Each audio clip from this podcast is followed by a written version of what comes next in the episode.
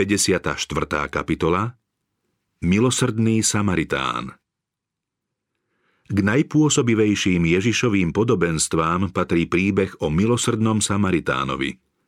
Predstavuje lásku a súcit, ktoré búrajú hranice. Príbehom o milosrdnom Samaritánovi Kristus výstižne znázornil podstatu pravého náboženstva, ktoré nespočíva v systémoch, vierovkách či obradoch, ale v skutkoch lásky, v konaní dobra blížným, v pravej láskavosti a v prejavenom milosrdenstve. Keď Kristus učil ľud, vystúpil jeden znalec zákona a pokúšal Ježiša. Učiteľ, čo mám robiť, aby som sa stal dedičom väčšného života? Veľký zástup očakával odpoveď so zatajeným dychom – Touto zákonníkovou otázkou chceli kňazi a rabíni Krista zaskočiť. Spasiteľ sa však s nimi nepúšťal do sporu. Odpoveď žiadal o toho, k tomu otázku položil a povedal Čo je napísané v zákone? Ako tam čítaš? Židia stále obviňovali Ježiša, že zľahčuje Sinajský zákon – on však otázku o väčšnom živote pozmenil na otázku poslušnosti voči Božím prikázaniam. Zákonník povedal, milovať budeš pána, svojho Boha, z celého srdca svojho, z celej duše svojej, z celej sily svojej a z celej mysle svojej i svojho blížneho ako seba samého. Ježiš mu odvetil, Správne si odpovedal. Toto rob a budeš žiť. Zákonník nebol spokojný s postojom a so skutkami farizejov. Skúmal písmo s túžbou pochopiť jeho skutočný význam. Živo sa oň zaujímal a preto sa úprimne pýtal. Čo mám robiť? Vo svojej odpovedi ohľadne požiadaviek zákona obišiel všetky ceremoniálne príkazy – Nepovažoval ich za dôležité, ale uviedol dve hlavné zásady, na ktorých spočíva celý zákon i proroci. Kristus túto odpoveď schválil a tým sa v diskusii s rabínmi postavil na pevný základ. Nemohli ho odsúdiť, že potvrdil to, čo zdôraznil vykladač zákona. Ježiš povedal, toto rob a budeš žiť. Zákon predstavil ako božskú jednotu, čím ukázal, že nemožno zachovávať jedno prikázanie a prestupovať iné, lebo všetky majú tú istú spoločnú podstatu. O poslednom určení človeka rozhoduje jeho poslušnosť voči celému zákonu. Zvrchovaná láska k Bohu a bezvýhradná láska k ľuďom sú zásady, ktoré treba dokazovať životom. Zákonník uvidel seba ako priestupníka zákona. Usvedčili ho Kristove prenikavé slová. Neplnil spravodlivosť zákona, ktorú teoreticky poznal. Neprejavoval lásku svojmu blížnemu. Mal ho to viesť k hlbokému pokániu, no namiesto neho sa snažil sám seba ospravedlniť. Namiesto toho, aby uznal pravdu, chcel poukázať, aké ťažké je plniť prikázania. Tým si chcel utíšiť svedomie a obhájiť sa pred ľuďmi. Spasiteľové slová jasne ukázali, že jeho otázka je zbytočná, pretože si na ňu vedel odpovedať sám. On sa však pýtal ďalej. A kto je môj blížny? Táto otázka medzi Židmi vyvolávala nekonečné dohady. O pohanoch a Samaritánoch nebolo pochýb. Boli to cudzinci a nepriatelia. Kadiaľ má však viesť deliaca čiara medzi príslušníkmi vlastného národa a rôznymi spoločenskými vrstvami. Koho mal za blížneho pokladať kňaz, rabín a starší z ľudu? Ich život bol kolotočom obradov, ktoré ich mali očistiť. Kontakt s nevzdelaným a zanedbaným ľudom ich poškvrňoval a znečistenie bolo treba namáhavým úsilím odstrániť. Mali azda nečistých pokladať za svojich blížnych? Ježiš sa ani teraz nedal zatiahnuť do sporu. Nepokarhal fanatizmus tých, čo ho chceli odsúdiť. Jednoduchým príbehom svojim poslucháčom ukázal taký príklad nebeskej lásky, ktorý zapôsobil na všetky srdcia a zákonníka viedol k vyznaniu pravdy. Tmu možno rozptýliť len svetlom. Proti klamstvu je najlepšie postaviť pravdu.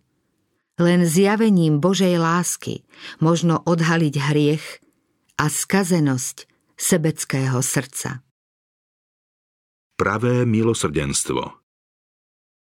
Ježiš povedal, istý človek zostupoval z Jeruzalema do Jericha a dostal sa do rúk zbojníkov. Tí ho ozbíjali, doráňali, nechali ho polomrtvého a odišli. Náhodou šiel tou istou cestou kňaz, ktorý ho síce videl, no obišiel ho. Takisto aj Levita – keď prišiel na to miesto a uvidel ho, tiež ho obišiel. Nešlo o vymyslený príbeh, ale o skutočnú a známu udalosť. Kňaz a levita, ktorí prešli na druhú stranu, boli medzi Kristovými poslucháčmi. Pútnik, ktorý šiel z Jeruzalema do Jericha, musel čiastočne prejsť judskou púšťou. Cesta viedla divokou skalnou roklinou, v ktorej sa skrývali lúpežníci a často sa tu páchalo násilie. Človeka tu prepadli, o všetko olúpili, zbili a polomrtvého nechali na ceste. Ako tam ležal, prešiel okolo neho kňaz. Na raneného sa však sotva pozrel. Po chvíli sa objavil Levita. Bol zvedavý, čo sa stalo. Zastavil sa a hľadel na trpiaceho. Vedel, čo by mal urobiť. Bola to však nepríjemná povinnosť. Prial si, aby tou cestou nebol ani šiel a raneného nemusel ani vidieť. Presviečal sa, že celý prípad sa ho vlastne netýka. Títo dvaja muži zastávali posvetný úrad a pokladali sa za vykladačov písma. Patrili k zvláštnej vrstve vyvolených, ktorí mali predstavovať ľudu Boha. Mali mať súcit s nevedomými a blúdiacimi, aby ľuďom pomáhali poznať veľkú Božiu lásku. Boli povolaní k rovnakému dielu, k akému sa prihlásil aj Ježiš, keď povedal Duch pánov je nado mnou, lebo ma pomazal zvestovať chudobným evanielium a uzdravovať skrúšených srdcom. Poslal ma oznámiť zajatým prepustenie, slepým vrátiť zrak, utláčaných prepustiť na slobodu. Nebeskí anieli hľadia na utrpenie Božej pozemskej rodiny a sú pripravení spolupracovať s ľuďmi pri odstraňovaní útlaku a utrpenia. Boh vo svojej prozreteľnosti viedol kňaza i levitu cestou, vedľa ktorej ležal ranený človek, aby videli, ako potrebuje zľutovanie a pomoc.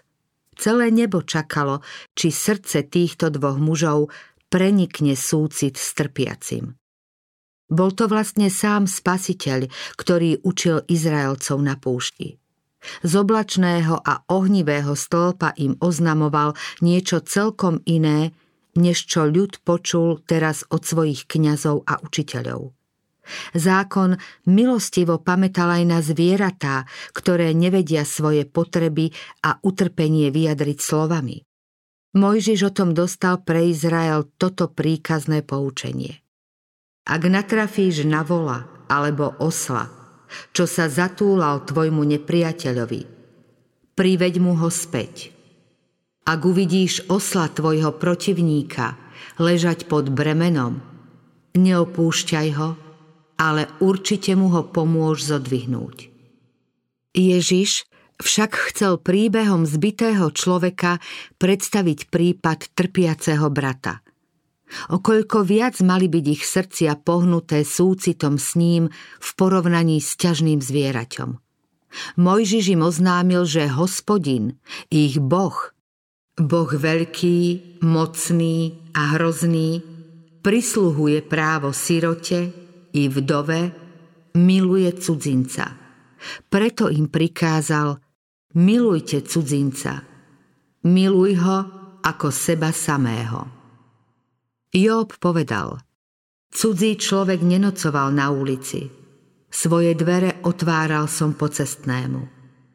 Keď dvaja anieli v ľudskom prestrojení prišli do Sodomy, Lót sklonil tvár k zemi a povedal Prosím vás, páni moji, uchýlte sa do domu svojho služobníka a prenocujte tam. Kňaz a Levita toto všetko dobre poznali, ale v živote sa tým neriadili.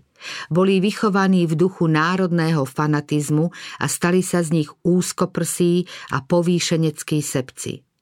Pri pohľade na raneného človeka nemohli predsa s istotou povedať, či je príslušníkom ich národa alebo nie. Odvrátili sa v domnení, že ide o Samaritána. Zákonník v ich počínaní nevidel nič, čo by bolo v rozpore s tým, čo o požiadavkách zákona vedel – Príbeh však pokračuje. Okolo trpiaceho šiel istý Samaritán a keď ho uvidel, zľutoval sa nad ním. Nevyzvedal, či cudzinec je Žid alebo pohan. Dobre vedel, že Žid by mu ako Samaritánovi v podobnom utrpení napľul do tváre a s opovrhnutím by odišiel. Napriek tomu však nezaváhal. Nepomyslel na to, že sa sám vystavuje prípadnému nebezpečenstvu, ak sa na tomto mieste zdrží. Stačilo mu, že pred ním ležal olúpený, trpiaci človek. Vyzliekol si rúcho a prikryl ho.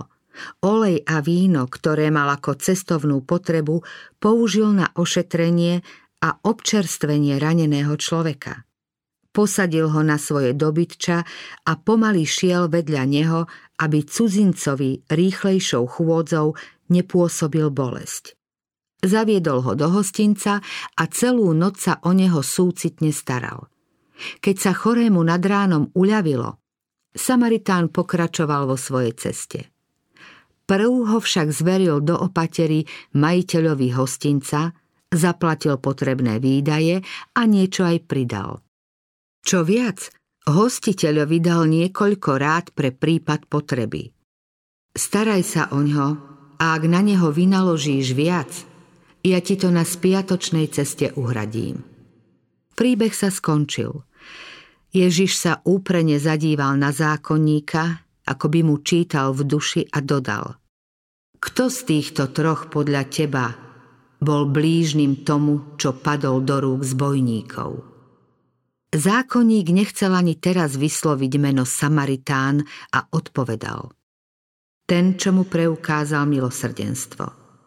Ježiš povedal. Choď a konaj podobne. Poučenie z príbehu Tým je otázka, kto je môj blížny, navždy zodpovedaná. Kristus názorne ukázal, že našim blížnym nie je len ten, kto patrí do našej cirkvy a je rovnakého vyznania. Tu neprichádza do úvahy rasa, farba pleti ani triedny pôvod. Našim blížnym je každý, kto potrebuje našu pomoc. Je ním každý nepriateľom ranený a zúbožený človek. Našim blížnym je každý, kto je Božím vlastníctvom – Príbehom o milosrdnom Samaritánovi Ježiš názorne upozornil na seba i na svoje poslanie. Satan zviedol, zbil, olúpil, zničil človeka a nechal ho, aby zahynul. Spasiteľ sa však zmiloval nad našou bezmocnosťou. Vzdal sa slávy, aby nám pomohol. Našiel nás na pokraji smrti a ujal sa nás. Hojil naše rany prikryl nás rúchom svojej spravodlivosti. Pripravil nám bezpečné útočisko a všetko za nás vyplatil. Zomrel, aby nás vykúpil. Vlastným príkladom hovorí svojim nasledovníkom. Toto vám prikazujem, aby ste sa milovali navzájom. Ako som ja miloval vás, aby ste sa aj vy vzájom nemilovali. Zákonník sa spýtal Ježiša. Čo mám robiť? Ježiš potvrdil, že láska k Bohu a k človeku je vrchol spravodlivosti a dodal Toto rob a budeš žiť. Samaritán poslúchol napomenutie láskavého a milujúceho srdca a tým dokázal, že je uskutočňovateľom zákona. Kristus vyzval zákonníka. Choď a konaj podobne. Od Božích detí sa očakávajú skutky, nielen slová. Kto hovorí, že ostáva v ňom, má aj sám žiť, ako žil on. Toto príkladné naučenie potrebuje dnešný svet práve tak ako Ježišovi poslucháči. Sebectvo a bezduchý formalizmus takmer uhasili oheň lásky a vyhnali všetky cnosti, ktoré zušľachťujú charakter. Mnohí, ktorí sa hlásia k jeho menu, stratili zo zreteľa skutočnosť, že kresťania majú predstavovať Krista. Ak nebudeme praktickým, sebaobetavým úsilím pomáhať ľuďom v rodine, v okolí, v cirkvi a kdekoľvek inde, potom nám nejaké vyznanie nepomôže, lebo kresťanmi nie sme. Kristus spojil svoje záujmy so záujmami ľudstva a žiada nás, aby sme v diele spásy boli jedno s ním. Hovorí, zadarmo ste dostali, zadarmo dávajte. Hriech je najväčšie zlo a je našou povinnosťou hriešnikom súcitne pomáhať. Mnohí blúdia a uvedomujú si svoju hambu a nerozvážnosť. Túžia po slovách povzbudenia. Premýšľanie o vlastnom poblúdení a omyloch ich privádza takmer do zúfalstva. K týmto ľuďom nemáme byť ľahostajní. Ako kresťania nesmieme prejsť na druhú stranu, aby sme boli čo najďalej od tých, ktorí potrebujú našu pomoc – ak vidíme trpiacich, či už ranených telesne alebo hriechom, nikdy nesmieme povedať, to sa ma netýka. Vy, ktorí ste duchovní, napravte ho v duchu miernosti. Vierou a modlitbou premáhajte moc nepriateľa. Slovami viery a povzbudenia prinášajte balzam skleslému a ranenému. Mnohí pre mnohí oslabli a zmalomyselneli vo veľkom boji života, a neraz ich mohlo k víťazstvu povzbudiť jediné slovo útechy. Nikdy by sme nemali obísť trpiaceho človeka bez toho, aby sme ho nepotešili tou útechou, akou nás utešuje Boh. To všetko je len naplnením zásady lásky. Zásady, ktorú tak jasne vystihuje príbeh milosrdného Samaritána a ktorú svojim životom jedinečne predstavil Ježiš. Jeho charakter vyjadruje pravý význam zákona a objasňuje, čo znamená milovať blížneho ako samého seba. Keď Božie deti preukazujú milosrdenstvo, dobrotu a lásku všetkým ľuďom, vydávajú svedectvo aj o povahe nebeských zásad. Potvrdzujú, že hospodinov zákon je dokonalý, osviežuje dušu. Kto lásku neprejavuje, prestupuje zákon, aj keď tvrdí, že ho ctí. Ako sa totiž správame k svojim bratom, taký je aj náš postoj k Bohu. Božia láska v srdci je jediným prameňom aj našej lásky k blížnemu. Ak niekto povie, milujem Boha a nenávidí svojho brata, je luhár. Veď kto nemiluje brata, ktorého vidí, nemôže milovať Boha, ktorého nevidí. A toto prikázanie máme od Neho, aby ten, kto miluje Boha, miloval aj svojho brata.